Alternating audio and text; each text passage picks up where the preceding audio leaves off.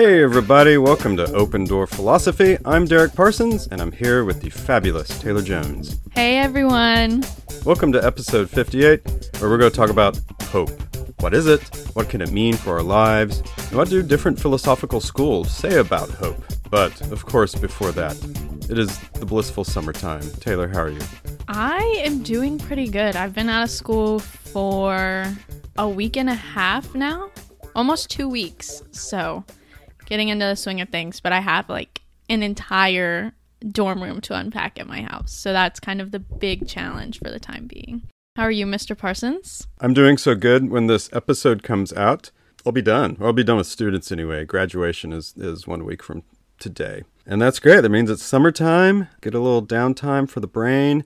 I honestly haven't graded anything in the last three weeks, and I don't really know what to do with myself on the weekends. I'm like, I have all this free time. That's great. That's great. So, looking forward to summer. Gonna be in Colorado, the beautiful high mountain air of Colorado, mm. in a couple of weeks. And, you know, for people who have listened over the years, that is something I do every year, and uh, really looking forward to it. It's Just go be Kirsten and I. Wow, solo trip. Yeah, a little getaway from it all. So, anyway, that's me. Very nice. Well, we don't have any uh, corrections from last episode that I know of, thankfully. No confusing who Lazarus, uh, Lazarus family relations oh, goodness.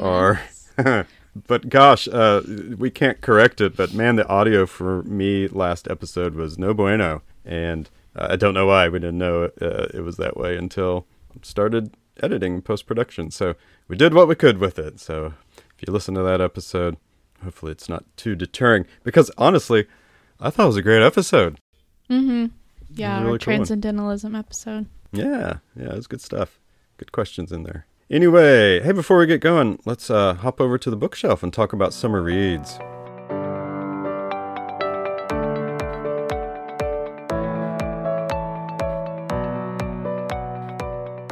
So I really want to finish the Shadow and Bone trilogy first, and then I picked up a new book called.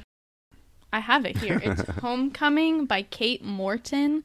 It's uh-huh. like a true crime novel about a lady whose family is wrapped up in a murder, I think. So uh-huh. I wanted to read that. And then obviously, like most people, I have a big physical TBR because I have a book buying problem and I want to read as much as I can off of that before I buy new books. Yeah, that is a problem. Well, great. So, what, what do you mean you you don't want to read academic stuff during your summer break?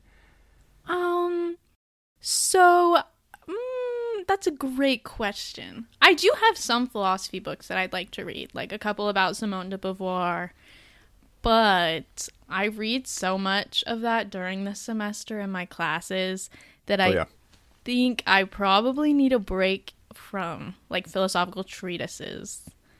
So. Oh, definitely. I was being a bit sarcastic when I said that. like I'm gonna read nothing but read nothing but fiction over the summer. Yeah. If I'm in if I'm in your situation. Uh yeah, okay, well cool. Well for me, I'm currently reading the third book in what's called the Southern Reach trilogy by Jeff Vandermeer. So the first book is called Annihilation, which was a movie I think in like 2016 with um, Natalie Portman. It's kind of eco horror. It's a real interesting genre, but not like gross, like guts spilling out of you horror. Uh, yeah, just weird, just weird. But anyway, the first book was so captivating. I'm like, ah, I got to read these other two books. Book two, TBH, a little bit of a letdown after book one. Oh. But but I'm invested in the story. I think uh, I think it's fascinating. So I'm on to book hmm. three right now. Currently reading that. The other, like from the philosophical world, the book I have to read that's kind of next on my list It's called Life is Hard How Philosophy Can Help Us Find Our Way by Kieran Setiya. And I bought that. When did I buy that? I bought that in December. So it came out last year. So it's a new publication.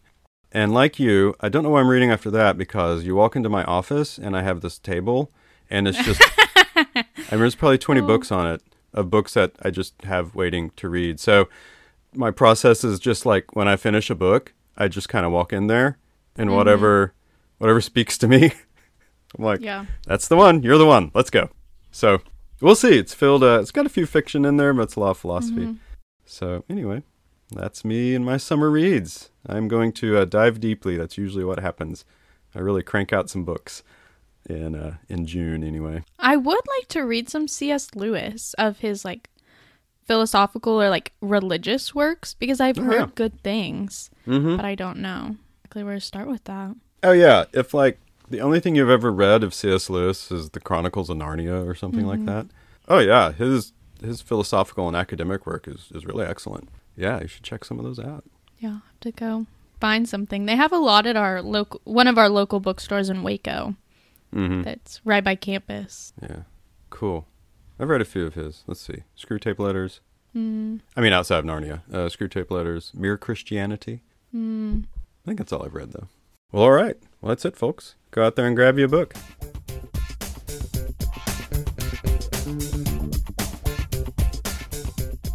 Okay, everyone. We're really excited to do this episode. When Taylor and I were talking a couple weeks ago about it, we're like, what on earth should we do? Andrew is not with us.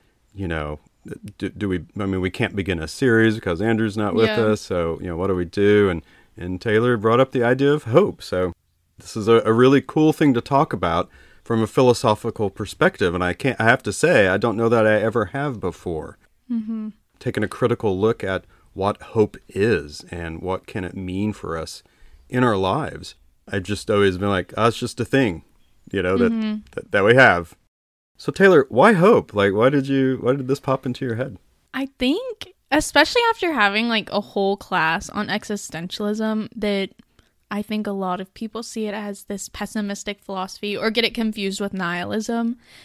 That I started to notice how hope is just kind of woven through everything, or a lot hmm. of philosophies of life have an element of hope that you have something to look forward to, and there's some sort of deeper meaning to life, and there's more beauty in living fully than there is in just existing throughout life. And so I started to notice that and I thought it'd be cool to talk about on the podcast. And we couldn't do love because Andrew's not here. That's right. Love is coming. Uh, but we need Yeah. Andrew for that one. He's our lover boy. Yeah, I think we've mentioned it. Andrew's having a, a paper published on love, Yeah. so we're going to save that for a little later in the summer. Yeah, no, Hope's great. I did a lot of research for this on like different schools of philosophy and stuff, and, and not a lot of them directly address hope. Yeah. But by reading what's involved in their philosophy, you obviously pick up a sense that there's this thing called, or uh, baked within it is is hope. It just doesn't directly address it. So we'll get into a bit of that. Uh, before we get going, it seems like when we talk about hope or use hope in our languaging, it's usually because something is not great. Yeah. you know i mean i suppose you can hope for good things just on the regular uh, but you know we usually don't pull that word out until there's a challenging situation going on and i think of that of course on a societal level over the years over the centuries really but what are some current issues that that you can think of where you're like okay well, just have to hope for the best I think one that's more like not super pressing or like more personal is that with exams and stuff, like you can do like you can study and prepare, but you kind of just have to hope for the best at the end of the day and like know that you're prepared. But then in things that are like international problems that we don't have any control over, like the human rights situation in China or the war in Ukraine, that like we mm-hmm. just kind of have to hope for the best and that our leaders can do what they need to do to bring some sort of peace to that. Yeah, it seems like we bring up hope when situations are honestly out of our control. That might be one of the conditions for hope that we'll talk maybe a bit about later. Mm-hmm. Yeah, that's Yeah. right. These uh, these large scale societal types of things that we can't do anything about on an individual level, or we feel like we can't anyway. Yeah, that's when we're like, yeah, we just gotta hope that that the universe is heading in the right direction. Yeah. You know, for me, uh, just current issues that that requires me to find hope. It seems like in our country right now, we can't get through a week with having a mass shooting, Yeah. and uh, I I hope that people in our government can make some decisions to try to address that rather than just going ah geez uh, every time it happens. Yeah. I think about uh, women and other minority rights in our country. Mm-hmm. Uh, there's kind of a, an erosion of that. That seems to be lately. uh, a little bit, going back and forth on that. Some, Mm-hmm. and another one, obviously for me, another one, like public education in the last couple of years has really Yeah. come under fire. Uh, like just disparaging and this sort of lack of trust in public education from obviously certain groups of people. That's that's not universal, but you know, teachers all across the United States are just I don't, I don't know how to really put it, just under the microscope um, on things that are uh, quite frankly ridiculous Yeah. for people to disparage the pub- American public education system is just so misguided because even though there's problems with the education system and those problems are constantly being worked on, uh, there's been no greater force for social equality in the United States in the last 100 years in the public education system. And, uh, and for people to attempt to dismantle it, I think is just so horribly misguided. Yeah. So there's my soapbox moment. And the other things, uh, I also had things down there like, uh, you know, the war in Ukraine and, and things like that. So, you know, we think we're, those are out of our control. Um, so we have to hope, Yeah. right? You know, we have to hope. How about this one too? Before we get going and uh, really diving into like what the nature of hope is, uh, can you think of any ways that hope is kind of used in popular culture? Hmm, that's a good question. I don't know if that's something that I've noticed. I guess, like, in terms of social issues here, we have a lot of, like, just send thoughts and prayers, just hope for the best. Mm-hmm. That sort of rhetoric around hope. I don't know. I know in, like, more religious movies.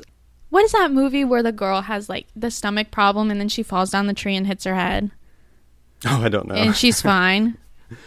I don't know. I can't think of it. It's like it's not Heaven is for real, but it's one of those types of movies that Uh-huh. are really hopeful. But I don't know how much I see like explicitly portrayed hope outside of sort of Christian movies. Yeah, I don't have many either. The the couple things I did think about uh, is Episode Four of Star Wars is called A New Hope, Oh, yeah. and I think there's a movie. I don't believe I've ever seen it, but there's a movie called Hope Floats or something like that. I don't know. And uh, the other day I was driving down the billboard. You know, we're here in Houston, and uh, Joel Osteen has this mega church, and uh, you know, there's this billboard of him and his wife, and and the billboard said, "Come home to hope." And I'm like, what does that mean? you know. so, so you, but you're right, and that's a, another example of, of religion peripherally, as Joel Osteen is, to religion. I have my opinions about Joel Osteen. Anyway, you're right. Like a lot of these uh, philosophical traditions or religious traditions i- involve hope. Although, interestingly, the Western traditions incorporate hope, I think, on the whole, more than Eastern traditions. Mm-hmm. Buddhism doesn't necessarily address hope, like directly. Whereas Yeah. the Gospels of Jesus, he talks about hope all the time. Uh, or Taoism, there's no there's no mention of hope. In Confucianism, I mean, there's I mean, there's hope that the system, like say of Confucianism, brings about social harmony, but it's not used directly as hope. At least it's not spoken about as directly. So that's kind of interesting. Yeah. I wonder if that's a difference between more of like monotheistic or like deistic religions Mhm. and not like polytheistic or more naturalist philosophies that focus more on nature and not Yeah. on a being. Yeah, yeah. But then Buddhism has deities and Hinduism has deities, but not in the same way that Western religions do. Yeah, cer- certain branches of Buddhism have deities, and it, it- you're right. It's very different than, say, the Hinduistic conception, their conception of deities. But um, yeah, that's really interesting. I, I do wonder now, now that we're talking about it, I have no idea how much hope is incorporated in the Old Testament, and I mean, Jesus was really like, "I'm bringing hope to you people." And I don't know how much it is incorporated in the Old Testament. That'd be interesting to think. And really, frankly, uh, the Judaic religion, I, I don't know how much hope Yeah. is, is incorporated and all that. I would think Directly. a fair a fair amount in the Old Testament. Oh, probably. I'm just saying I haven't looked into it. Yeah. A quick Google search says that hope is found 14 times in the book of Job alone. Oh well, Job definitely needed So- some hope. Yeah, That but that's like his whole it. thing. His hope in God. Yeah, Huh. yeah. When you lose it all, what do you have left? Hope. Hope. Actually, you know, this is so corny. Okay, I'm not a big fan of the new new Star Wars trilogy, although I'm so happy it happened. And I think J.J. Abrams did a great job. But uh, like the end of the second movie of that episode, there's literally like five of them or something, and they're all on this spaceship together, and and they're like, "Well, we're the rebellion." I'm like, "There's five of you." They're like, "We can do it." I'm like, "Boy, that's uh, that's some serious hope there." Oh my golly, this little kernel uh, of hope. Uh, anyway, yeah, Yeah. I guess when you have nothing left, what do you got? Well, maybe you got Hope. hope. Hope. Yeah.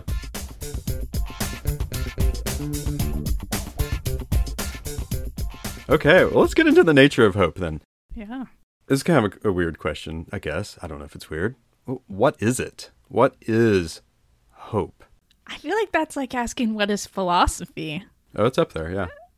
Um, I don't know. I'm bad at definitions, I think. I just can't conceptualize things like into a succinct definition because hope is just Yeah. such a big thing. But I'd say like a fundamental belief that things have a purpose and that there good things come out of everything.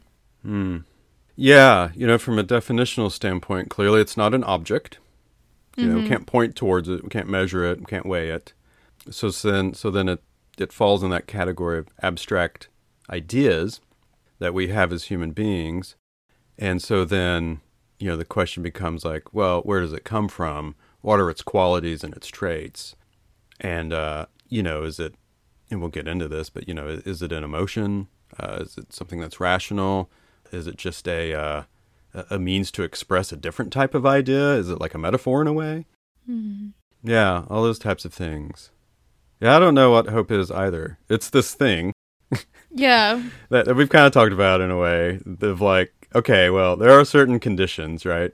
That typically we, we use hope, and that's when things are out of our control or Yeah. when things uh, are not great. And so, you know, are, are those necessary conditions for hope? Yeah. I don't know what else to say about that. All right, well, let's hop over to existentialism. I mean, you brought it up uh, earlier.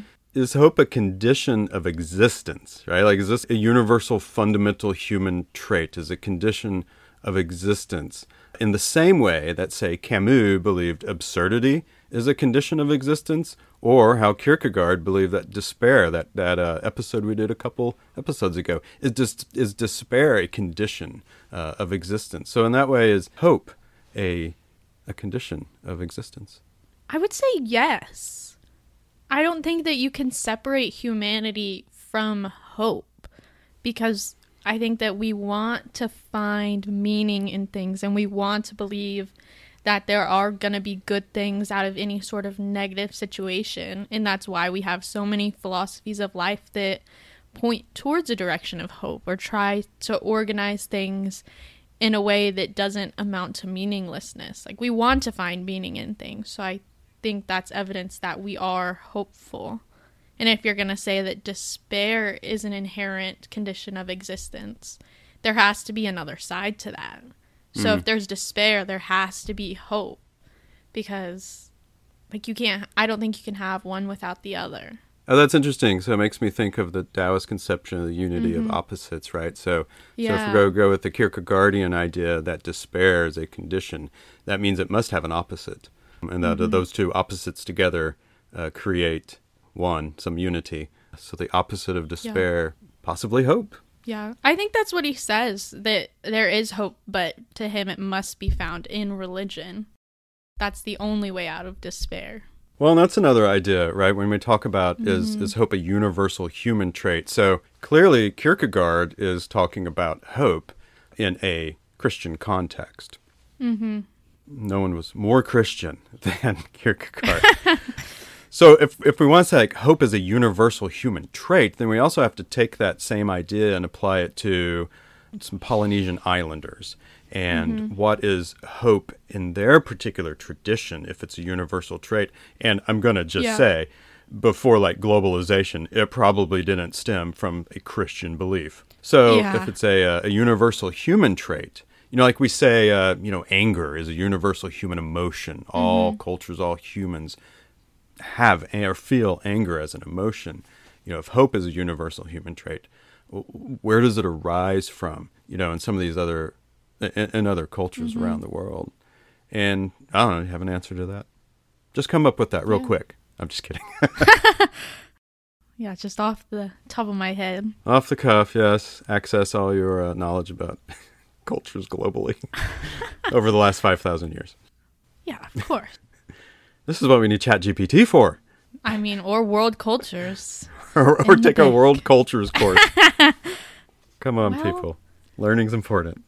I mean, thinking about it, like all of the religious foundations, if you think of indigenous America or even like the Greeks and Romans, the mm-hmm. way that their religious systems were constructed was in a way pointed towards hope. Like they had faith that if they performed their religious duties that good things would come to them out of that. And that like in faith there would be good things, but I guess that's still hope in religion. I don't know that we found any sorts of hope that originates outside of religion. Yeah, now I'm thinking of uh, I'm thinking of nihilism in response to your to your idea. Every culture, no matter what their background is, you have one of two choices. You can either believe that everything is meaningless, which is mm-hmm. nihilism, or you can believe something opposite of that. And I guess what we're calling that opposite thing right now is hope. Everyone hopes Yeah. in some way, in something. Ooh, this is a good one. It's Popped in my head. Is hope equivalent mm-hmm. with faith? Hmm. I don't think they're equivalent, but I think they go together very closely. Yeah. That faith leads to hope. I don't think you can have faith without also developing some sort of hope in the goodness of the future. Yeah. Yeah. I guess you have faith in in, in your hope. you have faith in your hope that things in- will get better. Yeah. Yeah. Interesting.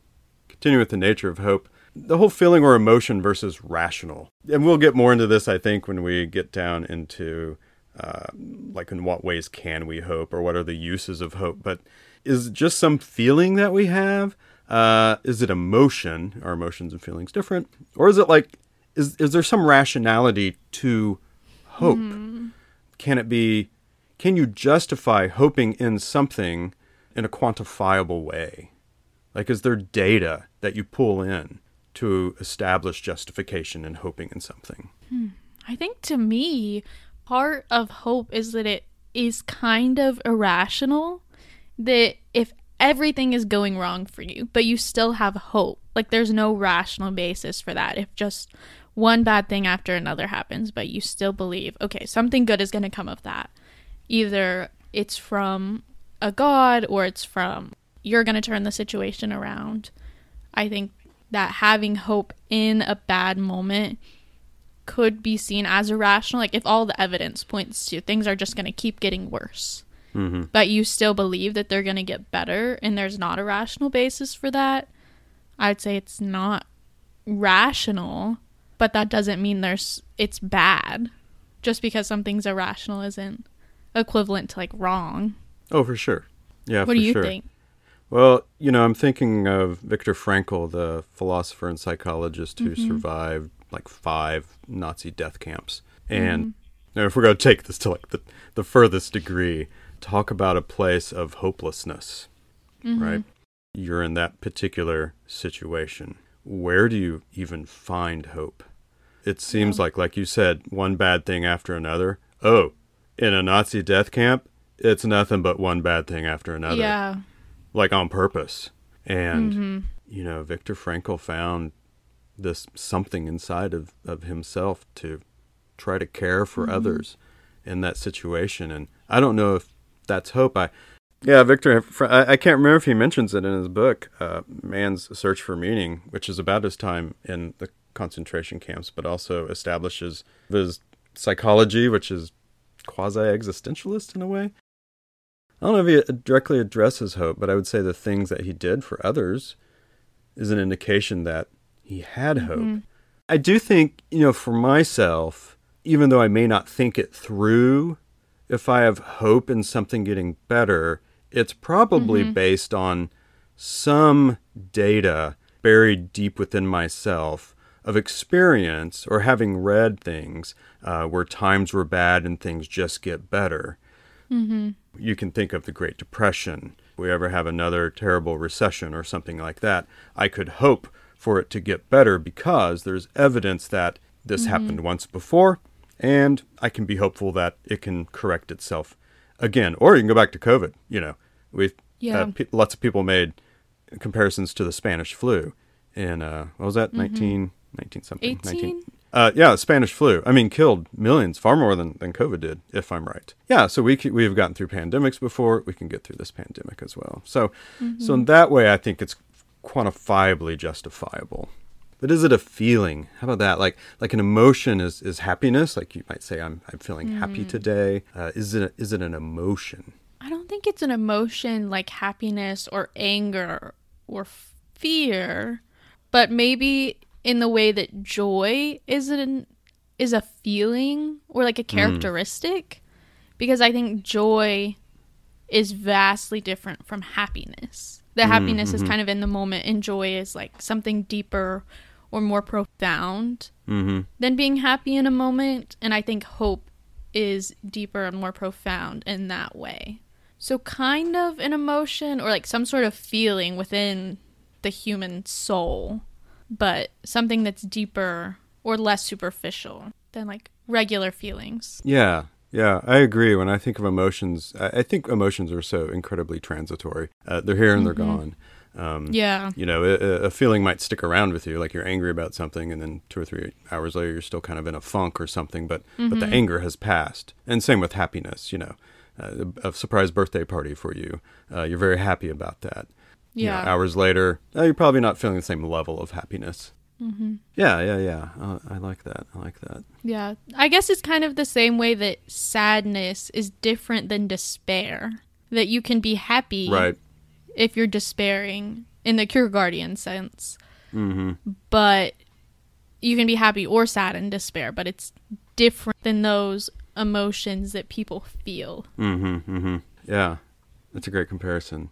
One of my favorite, I guess I'll call him a, a thinker. It's the author and content creator John Green, and Mm-hmm. he wrote this wonderful book recently called The Anthropocene Reviewed. Mm-hmm. I recommend everyone read it.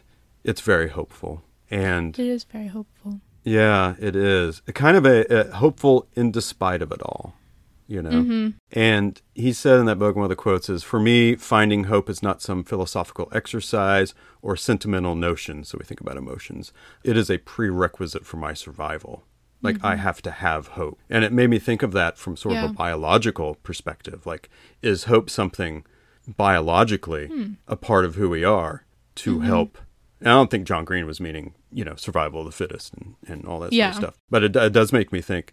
You know, I was listening to podcasts a couple of weeks ago about love, and they're like, love is like a survival technique for us, mm-hmm.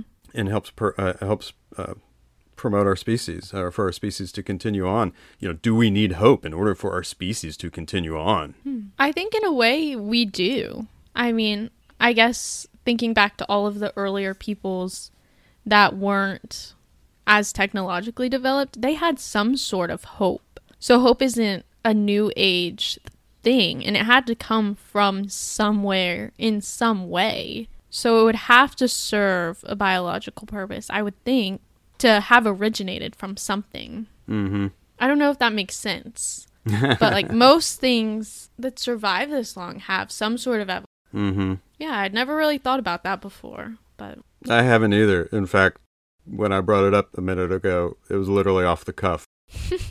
I saw that word survival in this quote, and it, it made me think of that. I mean, my gosh, if we don't have hope, you think of all the terrible things that happen in the world at, at the hands of other humans, but even also nature, uh, terrible disasters, things like that, natural Mm-hmm. disasters. You know, if we don't have hope, geez, I mean, why are we digging through the rubble to find one person? yeah you know, in hopes that there's one person that survived.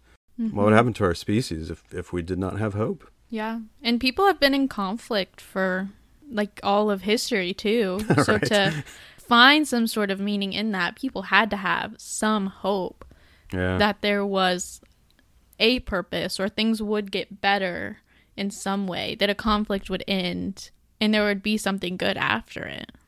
Yeah.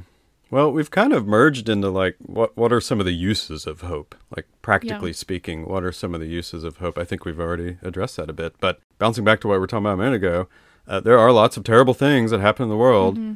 Should we be hopeful that everything is heading in the right direction? I think that we can be hopeful that things will turn out well, but that doesn't mean that we can let our hope lead to blind idealism Mm-hmm. and just think, oh, everything will work itself out. We don't need to do anything.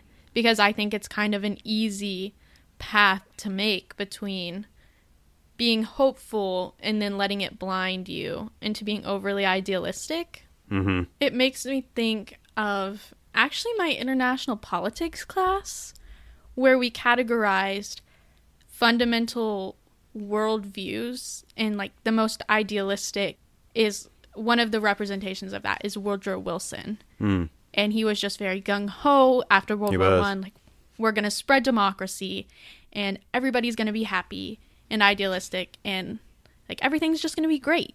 Yeah, League of Nations.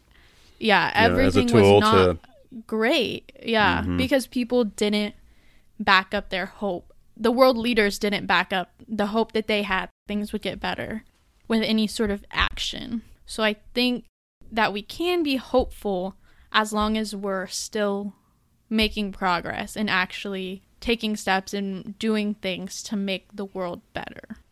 Yeah. Yeah, you know, on, on this particular topic, I think of anytime there's something that's going on in our society where there's been kind of a, uh, you know, a backtracking of, say, rights, maybe voters' rights is what we could talk about, or all the issues that we have in our country when the disproportionate amount of black Americans who are killed versus other races by police officers and stuff like that. And, and when that mm-hmm. when that comes up people protest and people are, are angry and feel like this is all going the wrong direction. And the civil rights movement of the 60s this is just mm-hmm. trampling all over that and all that sort of stuff. And when those types of things come up i often hear this quote by martin luther king the arc of the universe bends towards justice Mm-hmm.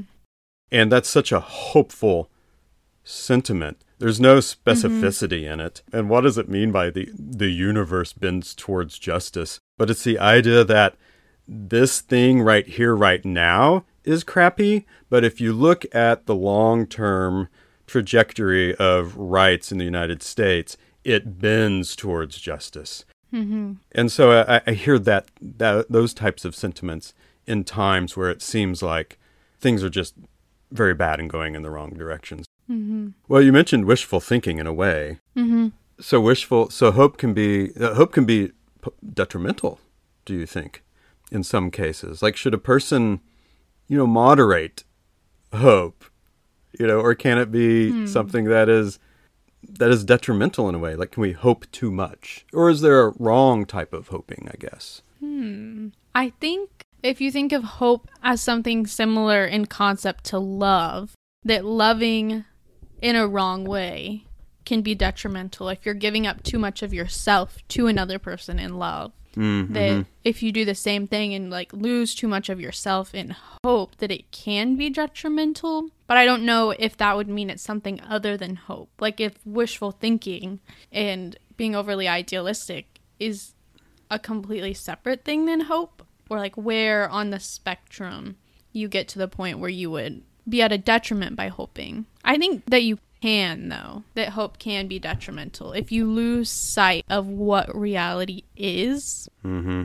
then you're gonna be in a bad place. Like if you can't see what things are for what they are and still be hopeful in that, then you've kind of lost sight of the purpose of hope. Mm-hmm. Yeah. So maybe something we might call realistic hope. Yeah. you know, or something like that. Like you, like you have to take a, you have to take a, a, a hard account of what the situation is, and then measure out exactly how much hope you should have. I mean, you don't measure hope, but yeah, we Mhm. can get to a point where we're completely unrealistic with our expectations of what's possible, Yeah. right? Yeah, and in that way, it's kind of counterproductive. Can hope make us lazy? it's kind of the same thing. Like we just hope all the time. You know, unrealistic hope. We're just like, ah, we don't need to work on things at all. I mean, it's all gonna work out. Yeah, I would say it would make us complacent if Mm, all complacent, we're yeah. being is hopeful or like sending thoughts and prayers and just we're just hoping things are going to get better and thinking they will and then not doing anything and we're just like complacent in that. I don't know if that's different from laziness Yeah. or where the line would be between those two things, but I think if hope is all you have and you don't do anything to move towards your hope, then it is counterproductive. Yeah. It makes me think of uh, this quote by Greta Thunberg when she was speaking to the United Nations, uh, members of the United Nations about climate change. She said, I don't want you to be hopeful. I want you to panic. Mm-hmm. Because wishful thinking, you know, I, I'm sure that's what she meant by hope. Uh, I'm, Yeah. I'm guessing that type of hope. Oh yeah, we can all just sit around here in the UN in our you know air conditioned building in our suits and dresses and uh, be like, oh yeah, like the environment, like we're gonna get better at this. You know, uh, like no, like the time the time is to work and the time is now. Um, Yeah. Yeah. Especially in the UN, it's easy for member states like France and Canada and the US and Great Britain to sit around and be like, we're good. We're meeting our goals well enough. sure. When there's other countries like Yemen and Somalia that, and that attention isn't going to the right states. I think that's really poignant in the UN. Yeah, yeah, that's good. You know that book um, that I said I was going to read this summer, and I am going to read it. The one about life is hard. Um, uh, I, I must confess, I read the last chapter because preparing for this episode, the last chapter of that book is called Hope, and so uh, the author, uh, I was like, can I really read this chapter? Without having the context of the entirety of the rest of the book. Uh, but anyway, I did it anyway. Very sorry to the author. But Kieran Setiya says, For many, hope blurs into wishful thinking, and the more we hope, the more we risk despair. Why put ourselves through it? But at the oh. same time, we cling to hope, a seeming source of light when times are dark. Yeah, but the more we hope, the more we risk despair. I think that's interesting too. Yeah, great. The higher you set your expectations, the more room there is that they're not going to be met. And that Yeah. if you think something too unrealistic that's not going to happen, then you're just going to be more disappointed. Yeah, it's interesting. I think of like long term romantic relationships, the more you fall for that person, the longer you guys are together, the more your two lives become one, the, the greater the risk. Yeah, the more you risk, Yeah, the more you have to gain and to lose. absolutely. So that, but then, but then, like, but what do we do? We don't hope, you know. Yeah. But yeah, we gotta hope. We gotta hope uh, as a seeming Yeah. source of light when times are dark, despite the risk. But yeah, Mm-hmm. it's interesting. The more we hope, the more we risk despair. Why would we do that to ourselves? yeah. Unless there's something in us that says, like, we have to hope. Yeah, that kind of goes back to that survival deal, huh? Yeah. Yeah. That there's some reason that we hope, even though hoping too much can cause us so much pain, and it does over and over and over again, that we're still hopeful and we're still optimistic for the most part as the human race. hmm I would say is still hopeful. Yeah, is it programmed into us? Like we have to hope. Can't avoid it. Mm-hmm. Yeah. Yeah. Well, okay. Uh, you know, the the last couple of episodes we've been focusing on uh, not only philosophy but like how to practice that philosophy. And we we especially did that on the previous episode on transcendentalism. What are some practices that we can do to be you know more transcendental or whatever? so I was thinking about that in relation to hope. Like, are there practices that we can do that can engender or cultivate or nurture hope? I thought that was a really interesting question. Is is hope a muscle mm-hmm. that we can grow stronger? And if so, like, how do we do that? I would say, yeah. Yeah. that you can cultivate hope the way that you can practice being courageous or hmm. i don't know i'm trying to think of other aristotelian virtues of like courage or Justice. strength justice. Mm-hmm. You can practice all of those things in finding the mean between two excesses. That i would think that hope has to be the same. Like joy that you can practice being joyous in your circumstances. So I think you have to be able to practice hope and be able to nurture hope when it seems that things are hopeless. And like teach yourself to find hope in bad situations because it's easier to just be hopeless in most situations and just think, okay, everything is going wrong, it's not going my way, but you have to look for the things that are going well or are going your way, especially mm-hmm. in those times.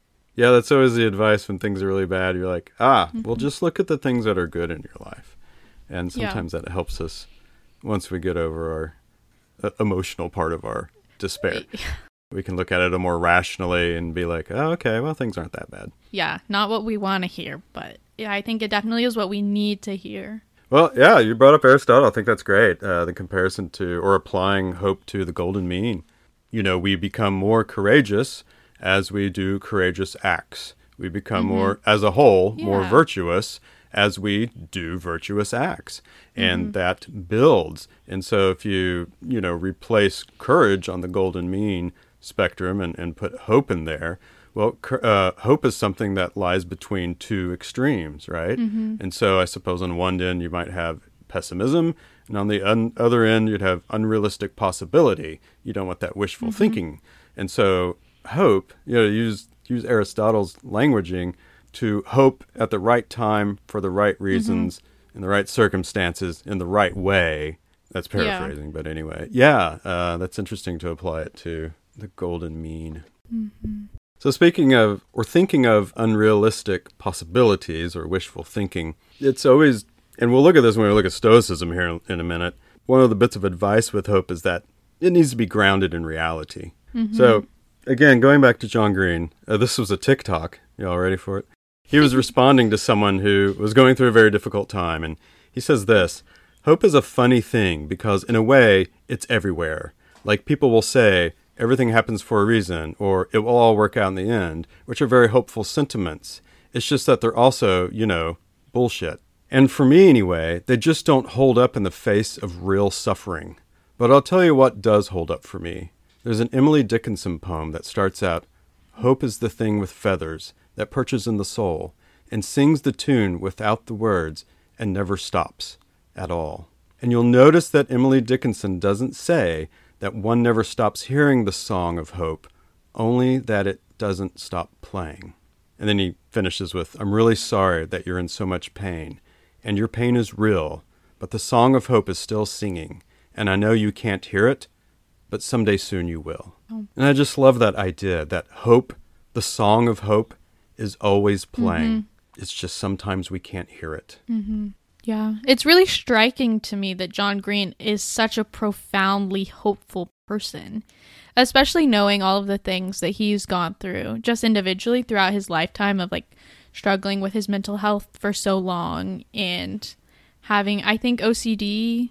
Mm-hmm and like how he writes about those things and finding hope in that, but also in a way that doesn't idealize hope. That he's mm-hmm. very realistic about it, but also firm in his assertion that there is hope and that you need to hope and it will find you again, regardless of how bad your circumstance may seem. Yeah, he uh he and his brother. Uh, did you just mm-hmm. did you hear uh, his brother's I announcement did. yesterday?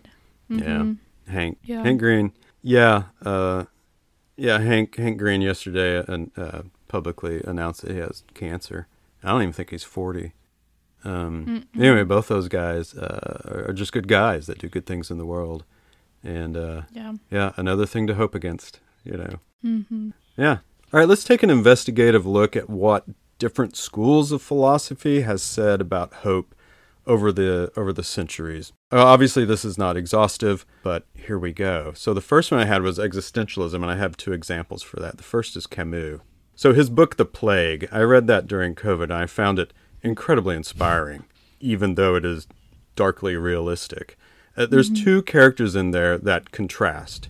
Dr. Rieux, how do you say R I E U X? Is it Rue? Rue, yeah. Yeah. There's Dr. Rieux and then someone else named Cottard. So Dr. Rieux well, he's a doctor. And so there's this plague in this city, and he chooses to be a healer. Mm-hmm. And then this other guy, Cottard, chooses to run away from the pain of the plague. Mm-hmm. and really gets involved in nefarious activities and crime and stuff like that. So, two oh. very different responses to this stimulus, which is a mm-hmm. plague that's killing lots of people. And Dr. Rieux says, I have no idea what's awaiting for me or what will happen when all this ends, but for the moment I know this there are sick people and they need curing. And, uh, mm-hmm. and I don't know that he necessarily discusses hope directly, but in his actions in that book, you see that obviously he has a type of hope. And mm-hmm. there's another character, Tarrou, who is his good friend, and he starts out as like not wanting to do anything about this plague situation, kind of run from it. But then mm-hmm. throughout the book, his character arc is that he develops into like, yes, I must absolutely do something to help. And mm-hmm. uh, and so there, Camus kind of saying hope is a choice. As the existentialist would say, everything is a choice. Of course. Yeah. Nothing happens to you. That's right. Everything's a choice. I don't know. Thoughts on that? Hmm. I like that sentiment that hope can find us, but we have to choose hope back. That, like, it almost seems like it's also communicating that hopelessness is also a choice in mm-hmm. the face of hope that finds you, which I think is interesting. Of course, it's existentialist because right? you know, nothing can happen to you without your consent. You have to choose everything for yourself. But I think that's something good for us to remember, especially when things seem bad. And certainly during COVID, when everything just seemed so terrible in every situation, that we can still choose to hope and we can still choose to do positive things for other people, even if it may not change the world, it'll change somebody's life at least Yeah. in a little way, that we still have a part we can play to make things better. Yeah, and you know when we start despairing about really large scale issues, we're like, oh, we, we can't have mm-hmm. any impact on it. Yeah, that's a really good way to look at it, isn't it? That we can do something. Yeah. Well, one more from the existentialist world, Jean-Paul Sartre, contemporary of mm-hmm. Camus, says in Existential a Humanism, hope is a risk that must mm-hmm. be run. So it is a risk, he acknowledges, but it says it must be run. For Sartre, obviously, hope involves risk. So, like placing trust in possibilities that are not guaranteed. Mm-hmm. I think that's a really interesting way to put hope is placing trust in mm-hmm. possibilities that are not guaranteed. So, hope embraces uncertainty, which is so mm-hmm. existentialist. Um, stepping into stepping into the unknown, acknowledging that all these outcomes that we desire, that we really want, they may not materialize, but we still got to do it, right? We still have to run that risk. Yeah. I like that that acknowledges that in hoping for something, you do put part of yourself at risk. There's something on the line to hope. That if your expectations aren't met, that you could be losing, but there is more to gain. It kind of contextualizes that choice between hoping and hopelessness. Yeah. But I think in both of them, there's a risk that in choosing to be hopeless or to not find hope, you're also risking something because Mhm. there's something to be gained in hope, not just Mm. something to be lost. Yeah, that's a great point. Well, let's uh, flip over to our friends the Stoics. Now, I got to tell you, Taylor, I did some digging. I could not find any Mm-hmm. Stoics that really mention hope. Not Aurelius, not Huh. Epictetus. They sort of That's so interesting. Kind Yeah, of go around it. they do. They kind of go around it. You know, Sto- Stoicism's all about that the ultimate good rests within ourselves of living a virtuous mm-hmm. life, and, and that's really the thing you got to focus on is hmm. your own self. Now, they talk about how we are part of the cosmopolitan of the cosmos, mm-hmm. and that everyone is our brother and sister, and that we are all one, and you know what we do affects others. But that's why we have to cultivate our virtue because what we do does impact others. But they never talk about hope. Huh. So That's that's, so kind of interesting. interesting. Yeah, yeah. So that you know, rather than placing hope in ex- external Mm-hmm. circumstances, they encourage other Stoics or Stoic students or whoever's reading them to focus just just focus on developing their character and acting virtuously. Mm-hmm. And I think, although they never say it, that by extension might result in good, and Mm-hmm. good is, I suppose, ultimately hopeful. But yeah, they they don't ever. Yeah, Marcus Aurelius, I'm like, guys, let's have hope and that Mm-hmm. everything will get better. No, he's like, uh, yeah, this is the way it is, and so Mm-hmm. we must uh, we must develop our virtue in response. to it. Virtue I guess in the Stoic sense, is almost a replacement for hope. Same with Aristotle, that it does the work that hope may do in other philosophies of life. That hope may serve a purpose of like, if you believe these things and you're hopeful in this, then there are going to be good things.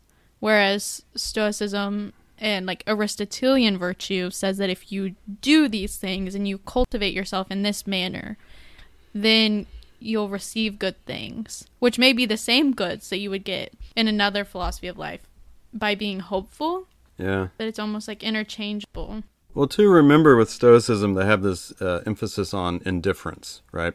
And w- whatever happens to you, whether it's poverty, whether it's health, whether it's good things like wealth, or you've inherited lots of money, or, you know, whatever, uh, all those things are indifference.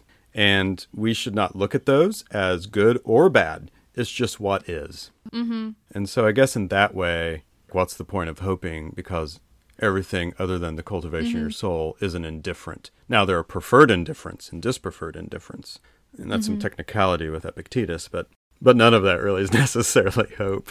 Yeah. Huh.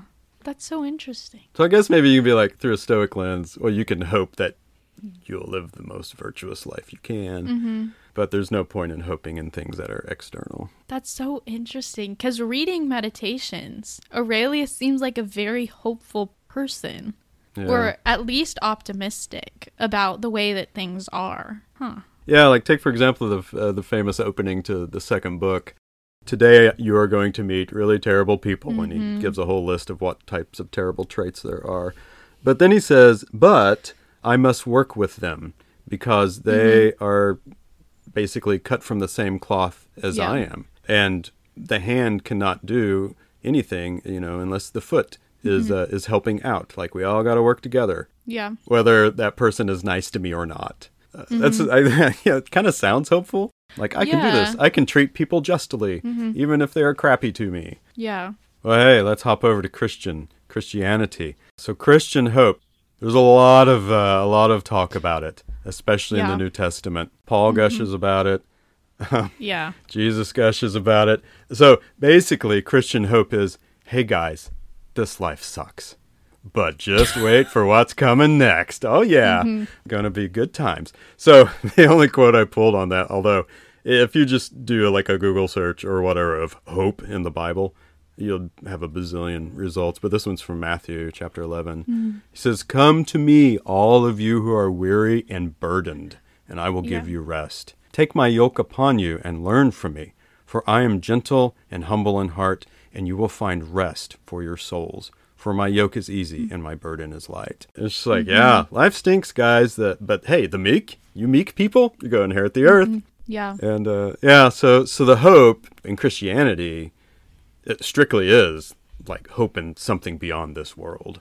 Mm-hmm.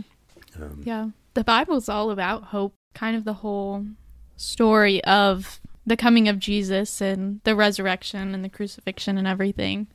Right. That because This- of that, we can plan. have hope. Mm-hmm. Right. So, say you're not a Christian or you're not necessarily religious. Mm-hmm. Is there anything to gain from learning about Christianity uh, if you don't believe in an afterlife? Or if you do believe in an afterlife, it's not probably maybe the conception that Christians might have of this thing called heaven. Is there st- still some utility in learning about Christianity as a as a philosophy? I think there is. And I think there's utility in learning about any philosophy, but I think looking at the Bible and especially in the Old Testament when they didn't have Jesus to look at, they had a prophecy that there would be a Messiah at some point, but you Right. still see the nation of Israel hoping in their enslavement and when they're in the desert for 40 years following Moses and all of these things that just keep going wrong for them and they still hope profoundly that their God will deliver them Mm-hmm. into a better situation in every single instance that they encounter of these just terrible persecutions, but they're still a hopeful people. Mm-hmm. And like the stories, the parables in the Bible of people being hopeful and being good and getting good things that everyone, regardless of if you believe in Christianity or not, that you can gain something from seeing how hopeful people are in the worst of circumstances. Mm, like maybe gain some inspiration or something. hmm Yeah, I think so. interesting. Yeah, that um that makes me think of our last episode on transcendentalism. Uh, I think I said something to the effect of, "You don't have to buy it. You don't have to believe in it."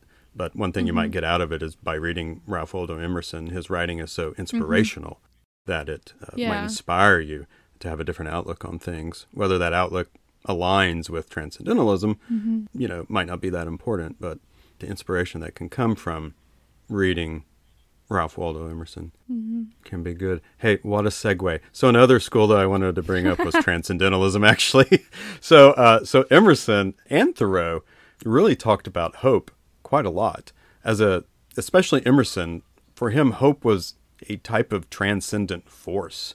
Um, It's something that uh, connects individuals to this higher reality, and you believe that when you align hope with your true nature and purpose, it can lead you to a, a sense of unity with the divine or the universal spirit, which, I mean, everyone go back and listen to the previous episode. We talk all about that. hmm But yeah, the Transcendentalists were, were quite hopeful. And in fact, if you look at some of the projects that the Transcendentalists involved themselves with outside of philosophy, Margaret Fuller was Mm-hmm. probably one of America's first women's rights leaders, and Transcendentalism had a big had a big uh, emphasis on um, uh, public education, hmm and so they were like trying to restructure schools and stuff like that in hope that we can build a better, a better, brighter future. So anyway, interesting there on the Transcendentalists. And then our last one, we have to keep in the American vein of of uh, philosophy. We have the pragmatists, and so the earliest pragmatists were like William James and C.S. Peirce. But so William James, and we talked about him kind of some previous episodes as well. His idea of the will to believe. So the will to believe is that you take essentially uh, you believe that uh, that things will get better, and your belief will help create that fact. So the significance of belief uh, for tr- for pragmatists is that it shapes our experience of the world. The world becomes different than it would be otherwise when we believe. And so if we mm-hmm. believe in hope, that shapes our experience in the world. So his quote from his lecture called Is Life Worth Living, and I accidentally paraphrased it earlier, but he says, Believe that life is worth living, and your belief will help create that fact. William James struggled tremendously with mental health, and uh, and mm-hmm. he he wanted to answer that question: Is life worth living? And that's the, one of the more famous quotes from from the end. That belief and hope has the power to influence influence our attitudes our, and our actions. I think that's really powerful that a lot of people could use today that same similar with existentialism that hope is a choice and that believing in hope changes how our reality is because how you see the world in a lot of ways is your reality. We can't mm-hmm. escape our perspective. So if we change our perspective, then we have a little bit of control over how our reality looks or feels to us. And I think that that sort of agency would be really helpful to a lot of people to remember that maybe they can't change their circumstances, but they can change how they look at the world Mm-hmm. in a way that they still have power over their reality when they feel like they don't. Yeah, to be like kind of really simple about it, maybe you can think of people or our listeners can think of people in their lives that are just really negative. And, and it seems like bad things always happen to them. And, and they're just totally pessimistic all the time and always complaining. And, and, and uh, you know, there's this idea that if you just kind of have a, a positive outlook on life, then your life will be better. Um, now the Yeah. object, you know, the objectivist or materialist or whatever in the crowd, you know, all this will drive them nuts. Um, but but yeah, it's kind of woo woo. But you know, William James, who was also a psychologist, he's a, he's kind of he's considered the father of American psychology.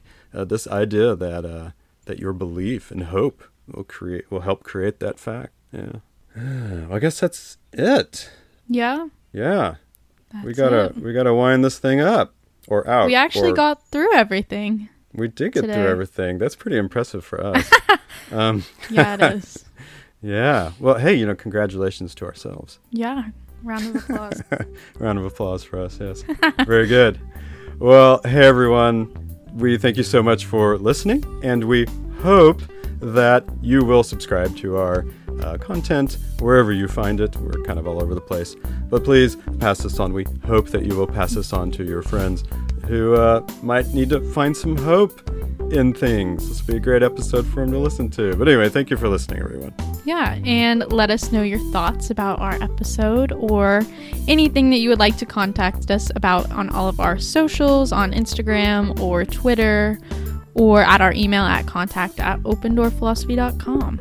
Yeah, and you know, Andrew is really intent on growing this YouTube. Oh, presence. YouTube! Yeah, Me so he, he is uh, hopeful that will continue to uh, to grow. So, Yeah. and it's just terrible.